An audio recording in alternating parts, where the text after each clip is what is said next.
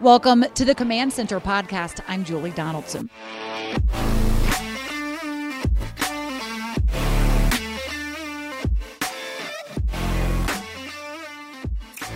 The NFL draft turned dreams into reality for the Commanders' 2022 draft class. Upon their arrival to Ashburn, notable Washington alumni sat down with the rookies to discuss life on and off the field. Second round draft pick Phidarian Mathis posted nine sacks and 53 total tackles this past season at Alabama.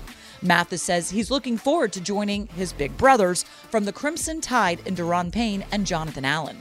Mathis joined former Washington linebacker Rocky McIntosh to talk about the draft, his motivations, and what he brings to this Washington team.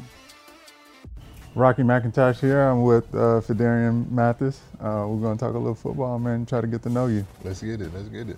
All right, all right. You got a nickname, man? Because I'm, I'm from the South, and they, they call Yeah. me Rocky. Everybody call me Big Phil. Big Phil? Who Yeah, gave Big you that? Phil. My grandma gave me mine. Uh, so you know, it's crazy. You know, my dad named Phil, my grandfather named Phil.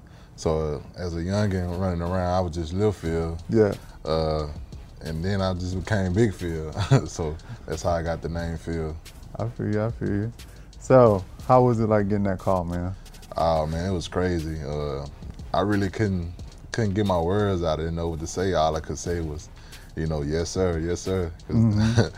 so I mean, it was it was very very like I don't know. I can't describe it, man. It was. Sure. I feel like it was already life changing mm-hmm. because I waited so long for it. Oh, man. Was it a dream since being little? Did you play Little League? Grow up thinking about this? Most definitely. Uh, I really never thought, you know, how far football could take me. Yeah. until I got to high school and, and I found out about what college can do. So when, once I say once I got in college, that's when it hit me, Yeah. and that's when I started taking it more serious. And this drive, I can see like we had a lot of different guys. We got wide receivers that were basketball players. We got some of your old linemen over there, you know, showing verts and splits and all that Yeah. other good stuff, man. What what other things that you like to do sports wise? You know, sports wise, you know, I'm really just a football guy, man. Uh, I play basketball Okay. for cardio. All right, all right. but I ain't like I ain't. This football has always been my thing. You know, I tried a lot of sports, baseball and basketball, and a little bit uh, uh, track. But you know, football was always the one that stood out to me. So that's what I stuck with. All right. You you a D lineman for life? Where'd you play in high Most school? definitely. D lineman. I always been a D lineman. Ooh, Never ooh. been on the other side. You, you didn't want to tote that beam, man? Nah, I was too big. I was too big.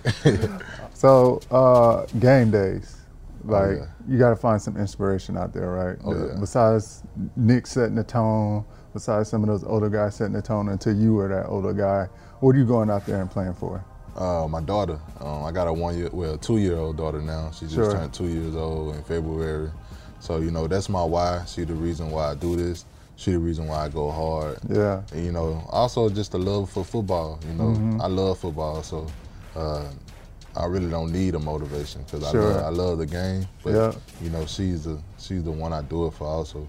Ooh, man, that, that, that gets me intense. Uh, family plays a, a real big, strong part of who I am and my character and what, you know, I try to, you know, come here and bring and really staying in touch with the community that way also before I had kids. That was my, uh, that was my why, just going out there and helping the community, being where I'm from, where I'm from, the South, and just seeing little kids look up to me and things like that. Do you have um, some charitable things that you want to get out there and start doing? Oh yeah, most definitely. You know, uh, throughout my freshman year in college, I already started, you know, giving back. Sure. I started, um, you know, book back drives, giving Yeah. away uh, school supplies before the school year start. So now I just want, to, you know, that I'm on a bigger level. I just want to expand that, you know, and just be able to give more back now. Mm-hmm. You know, so that's that's one of my goals now. All right. All right, let's talk a little bit of football, man. So Yes, when, when I was playing, you know, I would see everybody getting the signals from the sideline. So Yeah. you'll see the D linemen, they, they're getting their signals to come in. And one of the signals was a little shimmy right here that mean games. Yeah. What, what kind of games? If coach says go out there and run, you know, a particular game, it's up to you guys to make that call. What game are you calling? I mean, it depends on where I'm lined up at. If, Yeah. I'm, if I'm the D tackle or the, you know, well, I won't be the end, but but yeah, it depends on you know what what what uh, what we running. You know, my favorite game is you know one of the Tom games. Yeah. Well, you know I'm probably picking the center and Mhm. the other, other tackle coming around. Yeah. that's one of the biggest games I like to run. That's cool, man. Because I, I watched a little bit of your tape, and I what I see throughout your career is, is the use of hands. Like I'm surprised you you probably a good boxer too, because the way you use yeah. your hands, man, dog, it is awesome. I mean, you can go from inside to outside, swipe, fake swipe, uh, up and under, whatever it is. I feel like you have the ability to uh, make those moves and not only make those moves and progression to the quarterback, but get there and cause some damage also by swiping at the ball, getting the ball out. Really, I, you definitely are versatile in that area, man. For sure. Uh, you know, I think they just piggyback off um, just being an Alabama player. Sure. You know, day one, that's what we that's what we start at. Mm-hmm. We start at working and run and hand users at Alabama. So, you know, that's day one stuff for me and that's something that I grew on. You know, mm-hmm. over the five years I, I, was at Alabama. So. Oh man, the more I look at your story, I see it, it kind of resembles mine because I was uh, a second round draft pick here, um, high up. I was the guy who they wanted. You're the guy who they wanted, and you know it was kind of a surprise to you, right? Because you thought right. your agent that you guys were going to go later, but bam, here you are, the second pick. Yeah, you know I mean, you know, I really it just was. Uh, expectations for me. She sure. was setting up expectations expectations for me. Mm-hmm. She, you know, she wanted me to prepare for the worst. So, um, you know, she kind of always knew that I go second or, uh, you know, somewhere between there. Mm-hmm. But she she wanted to put it in my head, you know, just to make sure that, you know, I expected the worst. So, you know, yeah. but throughout the process, man, you know, throughout the process, all you hear is, you know, I feel like I was slept on. You know, they sure, said sure. they talked about me being a 70 tackle. Uh, you know, I was a third, fourth rounder, so that's what I believe. And, mm-hmm. you know, that's why I told everybody that I felt like I was slept on.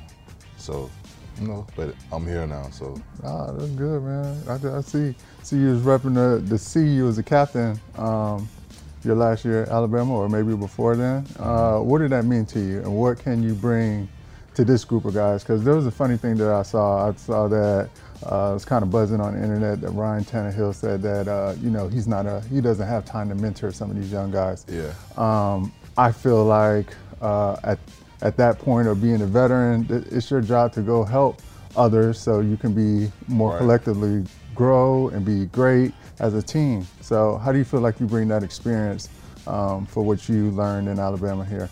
You know, for, well, in my situation, uh, the guys that played at Alabama, they already here. The yeah. Daron Payne uh, and Jonathan Allen. So, you know, they've been my big brothers already. So, you know, with me bringing in leadership, is I don't think I have to do it just yet because I'm gonna be looking up to those guys as big brothers and hopefully them leading me. So, but you know, with me being a leader at Alabama, you know, that just, you know, just you know, separate me from a lot of guys and, you know, and add more value to my background that, that I'd say. So, but, you know, I don't think, you know, I got to just be a big leader. My role is to come in here oh, and help man. out. I feel you. I feel you. Before, when I came here, it was a whole bunch of great guys, a bunch of you guys who were dipping right in Florida, just plucking them, plucking them. But now it's all Bama, man, here at yeah. the Commanders. So Oh, I heard everybody yeah. love Bama around here, so you know, so I'm saying. I'm gonna bring that Bama energy here, bring the Bama pride here, you know, and just I, am gonna fit right in with the guys. So, all right, man. Well, appreciate your time. Thanks for talking to us. Appreciate y'all. For all your Commanders news and analysis, be sure to tune into Command Center weeknights at 5:30, 10 p.m. on NBC Sports Washington. And while you're at it, follow at Commanders on all social media platforms for the latest on the team. Hail to the Commanders.